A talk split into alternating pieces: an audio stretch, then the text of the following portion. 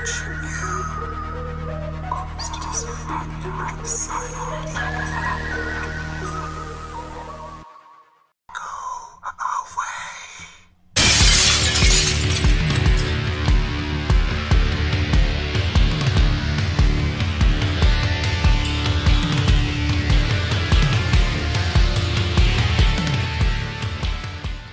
Salutation shades, and welcome back to your one-stop shop for all things strange and unusual. Talking with shadows, the conversation everyone has, but no one wants to admit to. Here with your host Vic Whaley. and a very surprised and enthusiastic Marcus D as I'm staring at an amazing beer that Vic picked out today. My tops, t- my, I top my hat to you. You tops your hat to me. That's what I said before I drank this beer. So we're gonna, this is gonna be interesting to see what this is gonna do to me after a beer.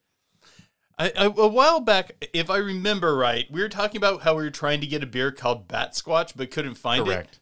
And I was walking through Walmart a few days ago, and boom, Bat Squatch. How come when I go to Walmart, when it said that it had Bat Squatch beer, they look at me like I'm crazy? and they're like, well, we've never heard of that kind of beer. I'm like, it's on your website, sir. It's supposed to be showing that. I had one last night. They're they're good. They're IPAs, but they're good. Also, fun fact in beer news, I don't know if you guys know this, the Busch Beer Heiress uh, is actually uh, is uh, running for uh, Missouri State Senate, Weird. saying we need something different. Is it beer? I, I, I, I would vote beer party. I, but I mean, that's also what most people say after drinking Busch beer. so, I mean, poor choice of words, man. Poor choice of words. Okay, let's crack the beer and let's I get into some comments. I want to, uh, I want to see what this tastes like because uh, the reviews for it were pretty good. But then it's an IPA, so I You mean- never like IPAs. Well, that's because that's more the the beer art, and the name is more is better than the beer usually. I think you just don't like IPAs. I think they're fine. I mean, they're fine, but they don't live up to the height of something, you know, called like, you know, was it Purple Haze or, I mean, well, I guess Bat Squatch is, I mean, Bat Squatch is okay. So you like this one? Or I, I think it's purple, pretty good. Or Purple Freaky Mushroom Swirls. Like, it's, it's always, I was gotta- disappointed in the gumball gotta one. be honest, I thought like, it would taste more gumball. The art in the name makes it seem like it's going to taste way, but tell me I'm lying, people. you're, you're not wrong. You're not wrong. But I mean, no, Bat Squatch is pretty good. Okay. Mm. Today, out of the blue, Ricky Bruckman reached out to me to go get lunch. For just so you guys know, Ricky Bruckman's our friend from Mount Vernon Paranormal, and I hadn't had, have a chance to see him for a while. And we discussed like some upcoming um, like investigations we want to do. And he hands me a cursed plaque from a funeral home. He says he doesn't know much about it, but it's cursed. And since he has a uh, kid, he didn't want to keep it in his house. So I'm like, yeah, sure. I bring it home, and a thousand things immediately go wrong. Mm. I open the door, and my power goes out. There's this weird fight between two of my friends. There's just everything starts going wrong. Now it's in the shed. It is in the shed, far away from my house. It is a I do not need it. It is, you cursed my house, and now you're in the shed. Good job, Ricky. What what did you expect when you brought a cursed object into your house? I it normally doesn't just immediately start firing at both cylinders. like you didn't think it was just gonna be that cursed? I did. I didn't think it would be that cursed, and I figured it's like, oh yeah, there might be a few bumps in the house or something like minor might have. No, it was like right off the bat, within like thirty minutes of getting it, boom, boom, boom, things started happening. When have you ever seen anything that's an object that's cursed be lightly cursed? like what kind of that's like you get it? Oh, I have a slight headache. Or you get it, or you get a mildly inconveniencing task that you have to do at work. It's always terrible, like you're gonna die, or someone you love is gonna, or your house falls down. Wait a minute, Well, right it, now. it can go curse the garden shed right now. Yeah, it can curse that. Uh, all right, but if you guys didn't check out last uh, last uh, last episode was episode 100 where we celebrated 100 episodes of Talking with Shadows. Thank you guys so much for all of the support that you guys have given us. Appreciated a lot. So, uh, doing some comments. Dan Ward, super. Wait, wait, wait. We have a new patron. We do not. We do. We do have a new patron. We have not acknowledged our new patron yet, sir. I apologize. I apologize. I'm pulling it up. I'm. I didn't. I, I thought that we'd acknowledge this person. no, no. See, now you're throwing me off because I'm trying to figure out what this person's name was, who we got as a patron. I know the name on Discord. Mantia? Yeah. We gave Monty a shout out the last episode. We did? Yes. In one in episode 100. If I'm lying, Monty, I apologize. But anyway, didn't think we and a big shout out to our newest patron, Montia. Woo! Shout out to you. If I'm wrong on the patron thing, call me and I apologize on that. It's I, been I didn't think we had. well, I've been having to babysit my cousins for like the last five days, so it's gotten in the way of us being able to record. Phenomenal people, great. They listen to our they listen to our podcast. Sound like they're awesome. They are they are top and they are winning in life. But uh, it makes it diff- it makes it difficult for me to come over here. And my older cousin Sean knows why. And just so you guys know, uh, we're sorry that this video's up late, but I have a surprise for you guys after comments to make it up to you. Right? Ooh, nice. Oh, I, I, uh, the the one clue I'll give you is I asked Marcus to pit or to uh, show up with hot sauce, three different kinds, each one getting hotter than the previous. I thought this was just what you were planning on drinking after the Bat Squatch. and I do like drinking hot I'm sauce, but, but, but comments, comments, comments. Yes. So Dan Ward, super patron, said Dan Ward. Uh, so follow up to my question in the video, my favorite uh, of the favorite and least favorite investigations. What was your most WTF just happened investigation or moment in investigation? Uh, I would. Ooh, okay. I would say for me, the probably what we did not talk about in the episode would be the time that we went to investigate the paranormal activity at Scales Lake. I would together. I would say Oh my to- god, yeah, this would have to be my biggest WTF moment too. was the day that we went to investigate. Uh, Wait, no, I have a better one. Scales. Well, well, hang on. Well, I also got part of that too because the the, the probably the WTF moment initially that we thought of in the moment was we, we were we were out in this field and both me and Vic both thought at the same time that we heard a voice on the wind. Very creepy, very chilling experience. But also in that same investigation, part of uh, that particular area, they have something called the Legend of Black Annie, which is kind of like a woman in white story where it's like a woman, except in white clothes, she's in black clothes, and she's like running across, like running up and down this road. You're supposed to jump on your car, uh, have you? And so at the very end of the road, whenever we're driving down it, we come to the T, and around, I think it was a stop sign, there was this black scarf tied around the stop sign. Which to this day, Vic just says, "Well, I don't think that's any big deal." I'm like, "But we're investigating the legend of Black Annie, who's and we find a black lacy scarf around the end of like the this road." And the weirdest thing was, I didn't think to take a picture. That's how I knew it was a WTF moment because I forgot to take a picture in that moment, which is super weird and happens to uh, even the best of paranormal investigators. There's also this weird, like, super skinny, shirtless guy walking around out there, and that was pretty weird I too. think, I think it was Hobo I'm pretty sure the scarf was not his. No, I don't think the scarf it was Hobo. It was actually a very fancy scarf. Yeah, we were we were very afraid of getting out of the, the car because we were afraid we were going to be stabbed by Hobo Steve. I, I, I do remember I do remember that. My biggest WTF moment. Uh, I'm investigating uh, Bargeist Road with Ellie and Adam Mathers. And we're driving down the road and we hear this really weird sound outside the car, and I think we've blown a tire or something. So I get out of the car to check and see what the heck's going on. So I get out there, I check the tires, everything's fine. Everything's normal, there's nothing wrong, but it really sounded like we had just blown a tire.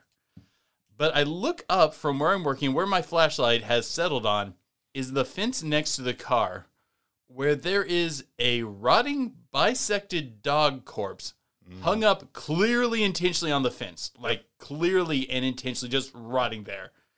And I'm in a bar guys, For those of you who don't know, that's what the road's known for. There being a barghest, is this like dark spectral dog, and I'm like, the heck's going on here? The rest of the investigation totally normal, but that was a big WTF. Uh, also, Dan said, uh, "What are your thoughts on Luetin09? Uh, That's a Warhammer YouTuber. I don't think I'm familiar with You, them. you know what's weird is Dan through that I know that name. Who's a that's a Warhammer 40k YouTuber, and I think that's actually the most popular one, if I'm not mistaken.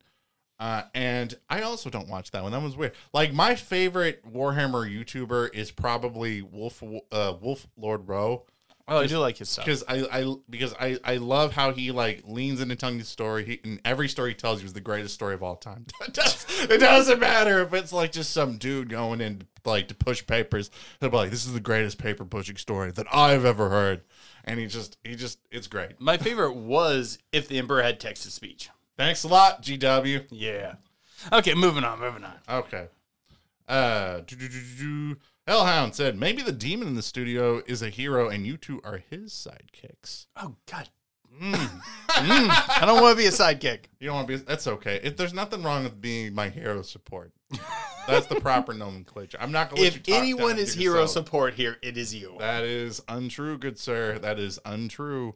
I'm the one with the cool tech. Actually, I think the tech gadget person is usually the a sidekick. sidekick. But so I don't want. I'm not going to bring that argument up. So all right, moving on from that one. Uh, Kay Bennett said, "Congratulations to two my favorite, uh, my two favorite uh, supernatural YouTubers." Ding hearts. Big hearts. Laughing Fox. Zak Bagans is definitely one of those sack fill packets. Shout out to you. That's great. That's Love great, it. Laughing Fox. That is probably that's a great dinger right there. And Marcus, I think we all know that it's the loud, brash ones that tell the stories later. So of course they make themselves the main character in the retelling. Oh, yeah. No, that makes sense because I'm loud and brash. That is uh no, I'm loud. Compared brash. to y- compared to you, who's quiet and timid. That's that's I am the I am the king of humble, sir. I just, that's what I like to think of myself as. Appreciate that. But yeah, but uh, but thank you guys so much for all the comments all the support. It was so much appreciated. We love you guys so much. Nobody loves their fans more than us. Big hearts to you. Big hearts to you guys. Okay, so why don't you fill these two skull shot glasses up with the mild hot sauce? I think that's the okay. So the three hot sauces that we got. I like how he says, "Please tell us the hot sauces." Like it says on there what the what the Scoville. I think it's I think it's Scoville uh, uh, level is in, in for it. So I've got uh, three very popular ones. I've got uh, Frank's Red Hot Original. I've got uh, Tabasco brand, uh, the McIlhenny's company Tabasco brand. It's one that's in every you know Hispanic Mexican restaurant, and Cholula hot sauce. Very nice hot sauce, mind you which I think is the hottest. I think it actually goes Frank's Tabasco and then Cholula. So we will go for Frank's Red Hot So Sauce. each time you miss a question, a you take shot your shot. this? You take a shot. You can do a half shot. I- That If is- you're if you're a wussy, you can take a half shot. That's okay. oh, thank you for Uh, trying to challenge my manhood here. But Oh, if you miss a question, you take a shot of the current hot sauce, and then it gets refilled with the next hottest. The Oh. person who either chickens out or drinks the hottest hot sauce Oh. loses. God, that's like a fourth of the bottle what I just poured into these shot. These are not shot glasses. These, These are are kind of heavy. You poured those kind of heavy. Okay, I, I will go first. What, you a wuss with the alcohol. I have a little uh, cryptid quiz here. I'll go. I'll I'll go first. Just All right. read me the question. They're multiple choice. Also, I suck at reading, guys. So just get ready for that. Okay, I think I I want the first one. I know the answer to this. This elusive monster appears as a sort of kangaroo slash goat hybrid, walking on two legs with hooved feet. Though it does also have the ability to fly short distances with its bat-like wings. Uh, it is said to be the thirteenth child of the witch named Mother Leeds, Oh, duh, Jersey Devil. as a Jersey Devil. Actually, do you want to read the question since I kind of suck at reading? I got you. Yeah. Okay, your question. All right. Boom. Scroll the next question. Scroll, scroll, scroll. All right, here we go. In 1969, in 1969, couples in a Texas town reported that a half goat, half man creature with fur and scales attacked their cars when they were out parking. The beast later threw a tire and jumped onto another car. The only known photograph shows a hulking biped with shaggy white fur. Is it known as the Lake Worth Monster, the Austin Demon, or the Bahamoria Beast? I know this one. I do too. I believe it is a Lake Worth monster. I am pretty sure you're correct. oh, booyah! Thank you so okay, okay, back to me, back to me. All right. Here we No go. hot sauce so far. I know. Wait, we're doing pretty good. This cryptid is essentially a dinosaur similar in shape and size to a sauropod that has reportedly managed to avoid extinction in the jungles of the Congo River Mokali Basin. Membe. Yeah, I know. I'm, I'm, I'm, worried that these may or may not be too easy, and I says that it's probably about to give us the most difficult one. Okay. Here we go. This terrifying Filipino monster takes a human shape during the day, often living among people. At night, it turns into an animal or monster and sucks people's blood. Sometimes it devours children instead, even sucking the unborn out of their mother's womb while they sleep. The bolo, the aswang, or the palam. And I believe that is the aswang. Yeah, that's what I was thinking. Is Yep. it? Yep. Okay, okay, okay. Both of us two for two. All right. Hit me with your best shot. Fire away. How come you get easy mode? Do I just? I give you- swear this is rigged because you get like you get like the Jersey Devil, and I get like obscure Filipino cryptid in this softball ass question. What? What is it? This underwater creature thought to resemble a plesiosaur Oh my god! It's the Loch Ness monster. is the most famous cryptid in the world. it's the Loch Ness monster. Yeah, it is Oh, the that Loch Ness monster. easy. You schmuck. Do you want to give me another one? No, no, no, no, no. It's I, I think I'm about to drink one. Here we go. The final question. The final question. I think because I think we're doing three. Divers and fishermen in the Caribbean reports attacks by this monster, which is said to uh, resemble an enormous octopus, Octosaurus rex, Lusca, or Fredia. Oh, I know this one. I believe it is uh, Fredia. Nope, it's Lusca. Lusca. I knew. Oh, drink, drink, right, drink, I'm drink. All right, I'm lost. I lost one. I'm about to. Oh, Mm. take that. Oh, Ugh. the face he's Oh. making is making it worth it. Oh God. Oh. Yeah, chase, chase that hot sauce with some beer. Oh, thank you. I have. Oh, I can chase this hot sauce with beer. Oh, Ugh. it's like, it's like sucking the bottom of a buffalo, of like a buffalo wing bowl. Ugh. Oh God. Softball question going to Vic. This mysterious corpse was found on a beach in Long Island, New York in 2008. is it the Montauk Monster? He's getting it before I'm done reading the question. It resembles a hairless beast with a bizarre toothy beak. Experts later identified it as a raccoon that had undergone de- decomposition and lost part of its jaw. Okay, you can give me two in a row. Give me It two in a row. Give me another it one. is the Montauk monster. Give me another one. Oh, no, no, no, it's okay. Uh, it's okay. Oh God. Ugh. Only a few sightings. Were, oh, this is my turn. Okay. Only a few sightings support the existence of this British cryptid, a terrifying combination of a predatory bird and a human. It's partly named for the town in Cornwall, England, where it was seen. Got it. Easter eagle. Wine. It's my question. I know it. Easter eagle, the owlman of Mawnan, or the owlman of Cornwall. Ooh, actually, I don't know which one that is. I know it's the Owl Man. Yeah, that's, it's that. Yeah, it's that. It's the it's the owlman of Cornwall. Yeah. Oh, okay. It's not the Owl Man of Mawa. Well, that would- don't even know where that is. Let's both. See, that's weird because I clicked on The it. thing is, I think both. There's an Owl Man at both. Yeah. I just don't remember which one is which. Mm. Wait, did you get wrong? no, it was right. Oh, okay, good, good, good, good, good. Okay. Let's say in the. Uh, okay, last two questions. I might go undefeated here, guys. I, I'm just saying, I might go undefeated. Mm-hmm. Oh, pull it up. Sorry. Here we go. This legend, this legendary sea beast reportedly attacks ships with its massive tentacles. Did you write these No. tentacles? Numerous dead specimens were collected in the 20th century. The kraken, the emperor jellyfish, or the Humboldt squid. Uh, the Humboldt squid is not very big, but I don't think they classified the creature the kraken. I assume they mean the giant squid. This is a really confusingly worded question. I can only assume they mean kraken, but the correct answer I believe would be the giant squid or the colossal squid, because both were specimens were found around that time. Mm-hmm. Am I correct? Yeah, it's the kraken. I say we make whoever wrote that question you take, take, the shot. You take a that- shot. Yeah. And the last question for me. Oh, the Himalayan primate is sort of a hip, uh, hipster's Bigfoot. It became well known at the beginning of the 1920s before Bigfoot was popular. Sometimes called the abominable snowman, it's most known for leaving massive snow prints in the snow. The Garrug, boreal snow ape, or the Yeti. And that is the Yeti. All right. Oh man, I I didn't even drink. I'm just gonna drink it for fun. Oh, If we do this again, I, love the things I didn't, I didn't want to read the questions ahead of time because I didn't want to know them. no, I, I know. But to be fair, to be fair though, I think that uh, I, I What were you complaining about? That hot sauce is good. I'm not saying it wasn't good. I just said I just said that it's just bad by itself. It's fine by itself.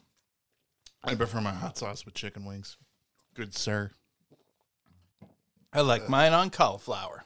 I uh well, I think that it was kind of hard for like, you know, two you paranormal YouTubers that have been doing this for this long to take a cryptid quiz. You know what, guys? Find some really obscure questions. We'll try it again with some harder stuff. Mm-hmm. Yeah, help us post it in the comments below. Find some really obscure ones and we'll do this again. All I can say is, I pretty much knew the answers to all of them. Yeah, well, I mean, I missed one. Mister doesn't know what the Lusca is. I'm sorry that I missed one. Excuse me, I answered that pretty obscure Filipino vampire Yeah, bat and I witch answered one. the same thing. Yeah. Excuse me, like like I don't know some of my obscure stuff too. Okay, okay. I want to start it. In this episode, just grab bag, guys. That's this month. It is just we are running roughshod over whatever topics we Yeah, want. yeah, we got some. And I want to about. start with our mm-hmm. beer, mm-hmm. Bat Squatch. I've been recently reading, um, oh, Linda Godfrey's book, American Monsters. And one of the things she brings up in there is the idea that the Mothman is a, more of a phantom than a cryptid, mm-hmm. which in many ways I'd agree with. But I'd like to extend that to kind of the whole gargoyle family, like say the NASA gargoyle, the bas- the bat squatch, the Mothman, the Fro- Freiburg shrieker, all those guys. And I want to make a case for it. Mm-hmm. Okay, first, there is nothing in natural history that would involve this sort of body shape the arms, legs, and wings. Beyond that, it's pretty much impossible for this to be a spontaneous mutation. It's too advanced. When you evolve, like, say, a wing or an arm, they come in extremely incremental steps, building up into it.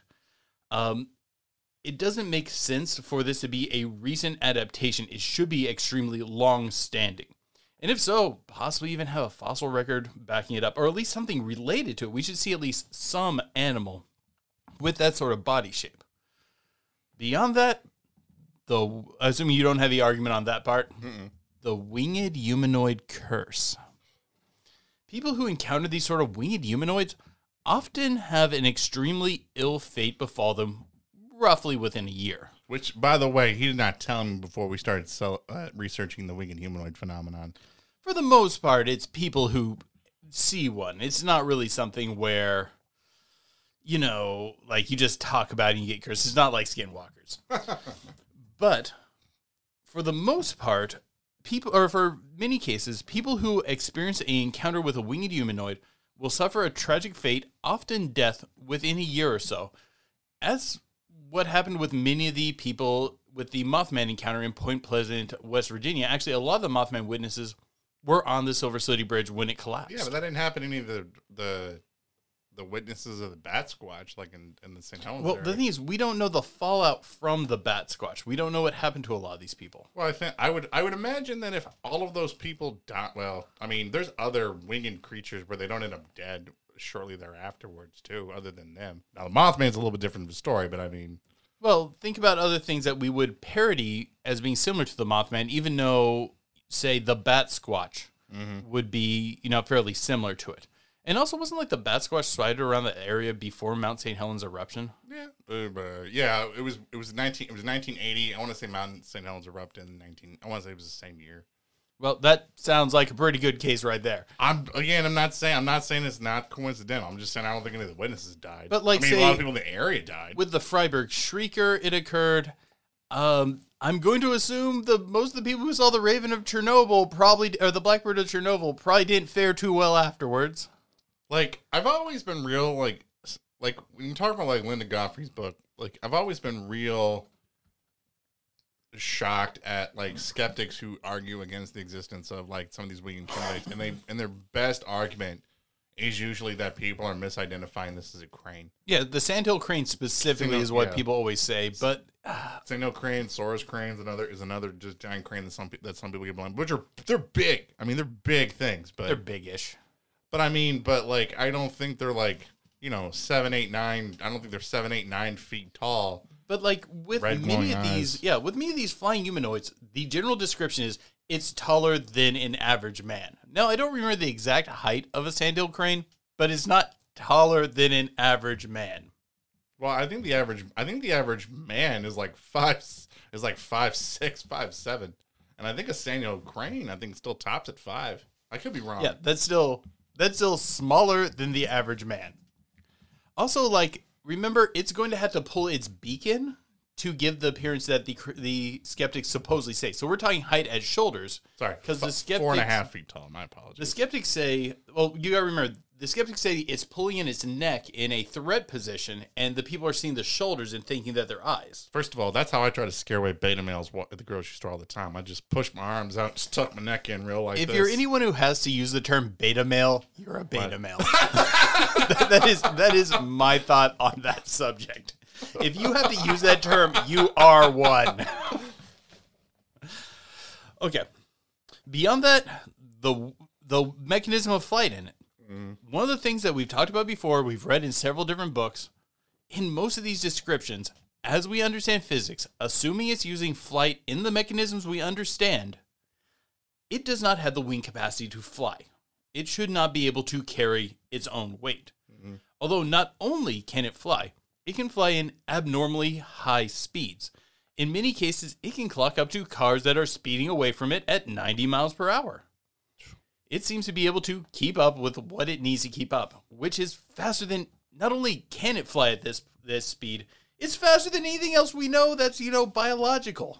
You don't think that you don't think it's quite possible that when some of these people are encountering some sort of peculiar cryptid or thing that they see that they start extrapolating all these like like generally scary things that we associate with monsters just to not to save face because I mean I think hyperbole is to the human like to be human is to use hyperbole. Oh yeah, no, no. I believe that some hyperbole is being used. Yeah. Do I think that car was necessarily going 90 miles per hour? Maybe it was, maybe it wasn't, but it was probably going at least 60. Like I mean and 60 is still let, let, let's lowball it and say they said 90 but they're actually going 60 that's still stupid fast and it shouldn't have been able to keep up Right, right. But I mean, I'm just, I mean, just, but like, just over time. Like, I mean, like, I always give the examples of like, you know, my grandfather. You know, he shot a deer. I think, God, like the day before I was born, and it was a four point buck. By the time he died, it was a twelve point buck. my mom got hit by this army guy. You know, when I was a kid, he was a sergeant. Now he, I think we tells the story he's a five star general. But you know, but it's like, so you don't think that maybe there's some of that going on with some of these people that are telling some of these stories? some of them certainly but there's an odd consistency to it and some of the consistencies exist in strange ways things that would exist outside the normal monster sort of uh, archetype like for example the odd sort of radiation-esque effects that some flying humanoids seem to possess Correct. where if they linger in a tree too long, the tree seems to have burn like structures on them. Or some people exposed to the Mothman had um, or developed a form of conjunctivitis, usually associated with radiation poisoning. I don't. Uh, but to be fair, people that have been accusing people or things of being supernatural entities have been accusing sicknesses for hundreds of years. That's not. I don't know. I don't know. If that's new. But this more specific form of radiation, yeah, yeah, monsters were associated with plagues all through Yeah. the medieval period. Right. But the association was more the monster shows up and brings a form of sickness. But we have a more defined form. It's not a plague that we're encountering with these flying humanoids. We're, fi- we're finding very distinct symptoms, not vague symptoms. One of them being radiation burns in trees that's nearby, and a form of conjunctivitis that's associated with radiation. But the interesting thing is, this is internally consistent and makes sense if the creature's giving off something that is akin to radiation. Well, it also makes sense in kin that typically people would blame diseases of the day on some of these supernatural things. I mean, people used to blame. I mean, people used to blame witches and stuff for like the Black Plague and uh, and all that sort of stuff back in the day. And I mean, ever since the 1940s, people have been blaming a lot of stuff. A lot more stuff when it comes to nuclear radiation has been eking its way into the paranormal since the 1940s. Yeah, but then how do you explain where some of these people have radiation burn or lose an eye to this advanced form of conjunctivitis associated with radiation? Like no, how I, no, I'm not. I'm not saying. I'm not saying there's not a weird parallel there. I'm just saying I think it tends to be a common theme of the time that general diseases or things that are possibly associated with those diseases or effects can often be blamed on the paranormal due to people's lack of understanding. Now, I'm not saying that all these people in these examples are not doing that. I just think there is an example of that with examples of the paranormal in the past that that we have debunked. I'm not saying that because of now. I think that the radiation stuff that we've been seeing with some of this stuff has been some of the coolest, interesting stuff in the paranormal. I'm just giving. And I'm just, we- I'm just giving a food for thought. can we extrapolate that backwards? Mm. that people perhaps in the medieval period could have been exposed to monsters also throwing off high levels of radiation, Well- which would weaken immune systems, making them more susceptible to plagues. I'm nervous doing that backwards because I would say that makes me feel like we're about to go back to we need to blame witches for No, no, no, no, no. diseases. Witches, and we just I got a bad, like, I would like to rap make, for that. I would like to make a statement. So- Witches mainly cure diseases. Like- and also penicillin. There is a case of a witch rubbing um, br- uh, moldy bre- bread on a wound to help cure it, showing that witches knew about penicillin a long, long, long Yeah. time ago. Also, one more pro for all our witches out there. Uh, when Western science stopped using like midwife witches and switched to professional doctors, uh, miscarriages and uh, problems during birth went way up, way up in Europe when they stopped using witches. Well, they also promote a lot of holistic type of remedies Yeah. as well. So I mean, it's, it's like so it's you know big, we here big shout out to them. One Candle Society support witches, right, except skinwalkers. except for skinwalkers. You get you guys suck. If you listen, unfortunately, Do better. Yeah, you, you can, I believe you can do better. I believe everybody has the ability to do that, even you. But okay, then those are like many of my main points. Some of these outlier ability to fly, um, the outlier as being a body form, some of these strange diseases, this weird thing where people just seem to die in odd incidents after encountering them. Um, and also, like, I guess I can throw in phantom phone calls seem to follow them around. Well, okay. So my question is this: I mean, so say that, that your that your claim is is that a lot of these winged humanoids are more spect- spectral. Is that the argument Well, making? that's the term that she used. I think I would say supernatural. sorry. Okay, so not a natural, natural, not a crypt- natural cryptid. Yeah, okay, not a okay. natural creature. Okay, Like like uh, the Loch Ness monster, assuming it wasn't a hoax, right. um, could in theory have been a relic animal. I don't think this could, given the natural history, and I don't think there's any sort of, as we understand it, evolutionary process to pull off some of the effects, unless you're using unknown evolutionary processes. Well, my thing that I have a huge issue with with that is even if say like there is some sort of spectral entity or they come from somewhere else, why would you need both long arms and wings? Like even even if it's from somewhere else, why you would need both of Well, those? Why would a vampire need claws? I would call a vampire a supernatural entity. Well, now they But have it's like, a supernatural entity with a physical form. That doesn't mean it can't gain utility from these physical attributes. Mhm. I think that this is a supernatural entity that possesses a physical form. or you don't or you don't My, you my don't, main thing is, I don't think biology can explain it at all. you don't think that maybe in some way, shape, or form that this is just this isn't how necessarily that some winged winged humanoid creatures look, but on their own, but how we perceive them to look. I mean, it could have been a projected image by a supernatural creature, I guess. I, I Like, can't disprove that. Right, right. I'm Only because I I'm curious about more something like that because you see, you know, f- you know, for me when you when you see something that looks like a humanoid shape with wings and you, and it has that sort of like demonic look that people have, like I mean, just that perspective from where they're coming from. I think it that's sort of where that sort of archetypal description sort of comes from. I really think that if we were if you were going to put me on the spot and ask me to explain what I think the Mothman and other such gargoyles are, uh, I would be very tempted to call them an angel of death. I think that they are an omen of death, similar to how barghest can be. And at the same time, there's a lot of eerie similarities between medieval depictions of the angel of death and the Mothman. Sure, you don't have the glowing eyes, but you do have the black wings. You have this looming um, stature, and you have the hood. The hood is fairly universal there. Um, and I would say I could see this being inspired by it. I mean, I could. I mean, I I definitely could see. I definitely could see that too. I just I have a bizarre. I just I I still have a hard time connecting why something because typically like whenever I- I have a hard time connecting so the arms and the wings. Like if you're gonna need both of those at the same time because it just doesn't seem like why you would need one and, and the other. Like so I don't know. I still have I still have issues with that trying to Um, connect the two. And I just say, talk about it because that's how they're described. Right. Like if you ask me to give a biological justification, um, winged creatures are usually ambush predators. They are grappling predators where they usually do a grab. Having four appendages to grab instead of two, I could see that being a advantage. But the, the other side is if you're flying, does it pay f- for the extra weight? Mhm. And on that level, I'd say probably not unless you're not going very far. And definitely, I don't think you'd be able to reach those speeds.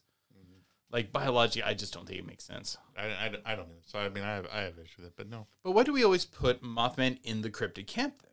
It's it's always there. It's considered to be one of the famous cryptids. Well, I mean, it's, I mean, it's, I mean, I think most cryptids tend to be like physical, inhuman-esque creatures. I mean, that's why I think that's why it gets. I think that's why it gets lumped into that category. But there's so many, you know, cryptids that don't possess supernatural capability. True. Where Mothman seems to.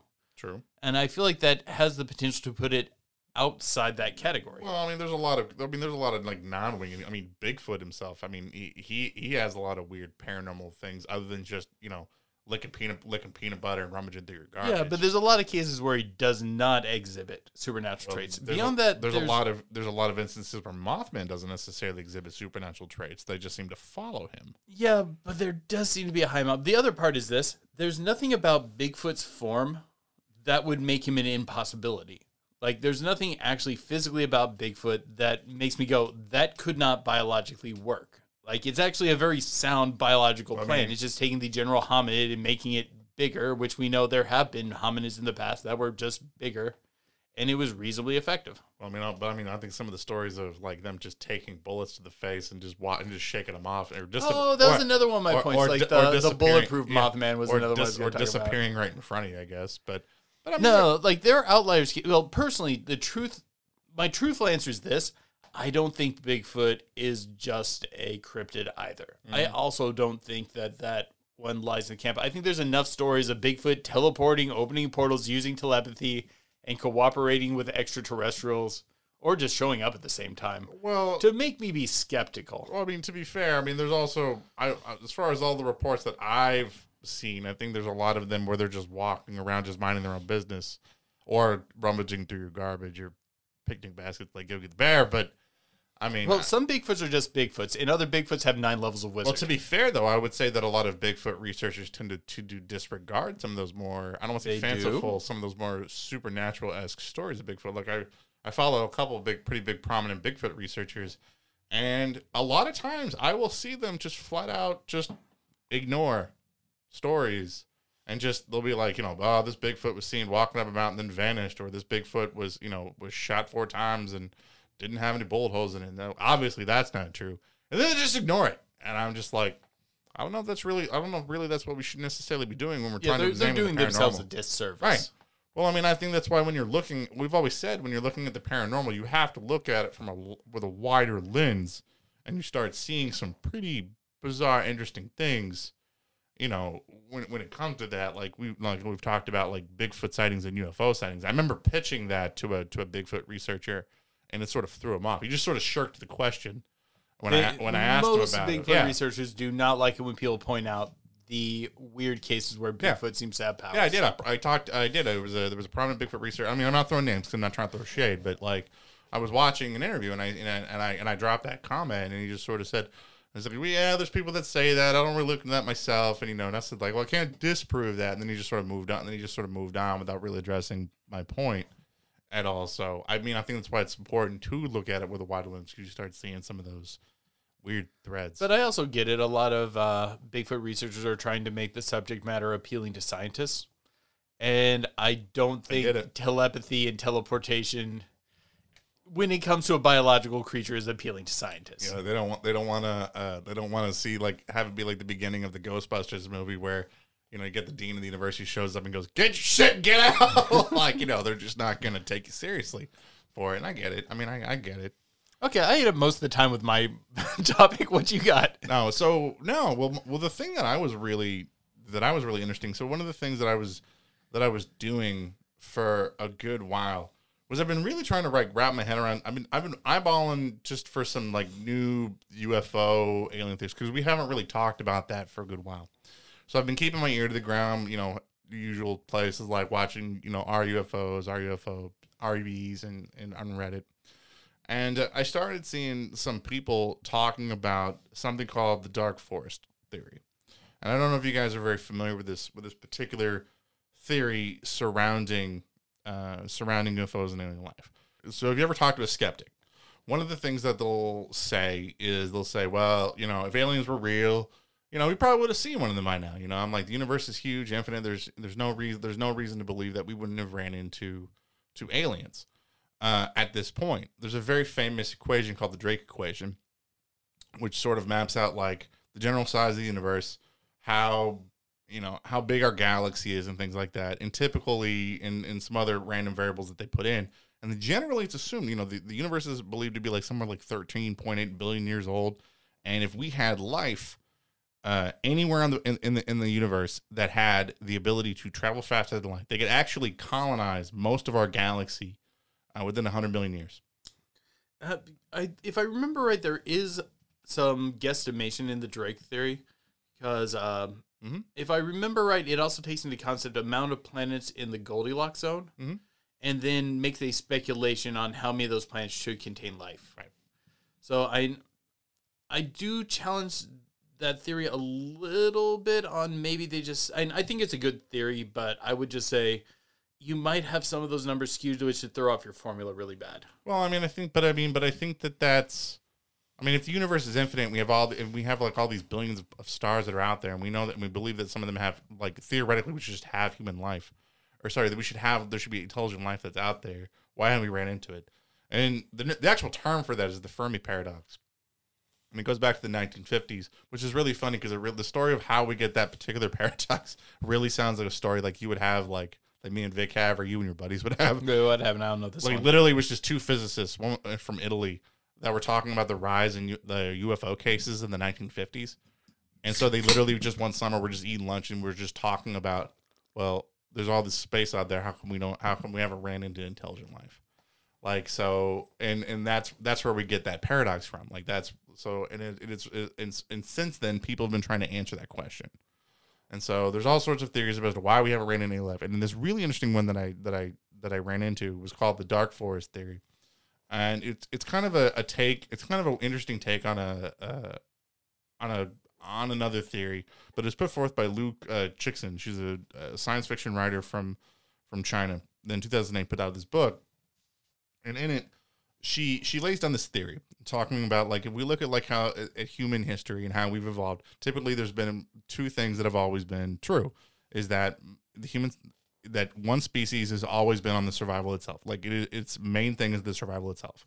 And that it will compete and take resources from somebody else. So the general thought is if there is another alien species of life out there it would probably do the same. Why wouldn't it be doing something that's similar and so it poses this theory of of saying like you know think about like you're walking really late at night. Like you're taking like a moonlit stroll. And you're in the dark and you're seeing shadows and you see someone off in the corner by themselves walking.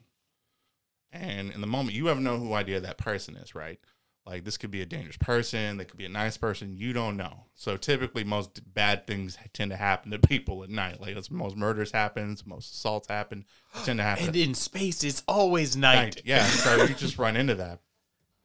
And so uh, she posed. So typically, what would you do? You just wouldn't say anything. It's just in your own interest to just not say anything. And so that's the theory that she puts forward. Is she is she saying that in in space there are these alien theories like they would think the same way, and that we're like two hunters in the night. We don't know what the other one may do. We may end up shooting first. There's no reason to believe that if we encountered another species, that they wouldn't just become immediately hostile because of some sort of reason. You know, if you look at human history, like any time that you know a more advanced civilization hit a less advanced civilization, it did not go well for the less advanced civilization, technologically advanced Yeah. civil- civilization. So her general theory is that the reason why we don't like the reason why we don't see anything is because there's only two other types of aliens that are out there ones that are aware of this concept and they just stay quiet, or dead civilizations. I look forward to unpacking this Yeah. in the patron section So- with you. Yeah, so that's what we're going to talk about. We're going to unpack this kind of theory, and we're going to, we're going to break this down a little bit. So, uh, if you guys listened to this episode, if you guys liked it, don't forget to leave us a like, hit the subscribe button if you listen to us on YouTube. Don't forget to hit that notification bell so you can stay up to date whenever we put out new episodes. As always, thank you guys for listening. We appreciate it so much. We can't wait till next month whenever we're going to be back to more more regular schedule where we can put out content. But until next time, guys, keep believing. Because we'll keep listening. All right, guys, we're going to slide into the Pillow Talk 7 this podcast. If you want to check out the rest of this awesome podcast, all you got to do is go over to our Patreon, sign up. For as little as a dollar a month, you get the rest of this awesome podcast, as well as bonus episodes that we put up exclusively for you. You send it to be $2 more of a month, you get to vote on our poll, to vote on the theme for next month. And right now, winning, guys, is the conspiracy iceberg. Ooh.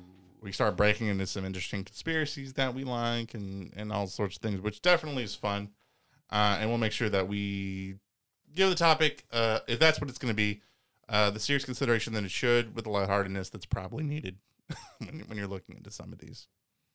But uh, yeah, I'm I'm interested in breaking down uh, a little bit of this dark forest theory. That this idea that that out there, other aliens they're either staying quiet because they're afraid if you run in, if you peep too much, someone will destroy. You know, they'll be destroyed, and dead civilizations. Like, do you think that that's accurate? Do you think that that Okay. Well, one of the things that I would point out is we're not really in the galactic center. We're not really in the area where you're expecting a lot of heavily established life and things like that. Think about um, how. So I'm going to take how we create society and extrapolate from it. Usually, uh, we settle in a major cultural center, then we slowly spread out from there. The people who have the most uh,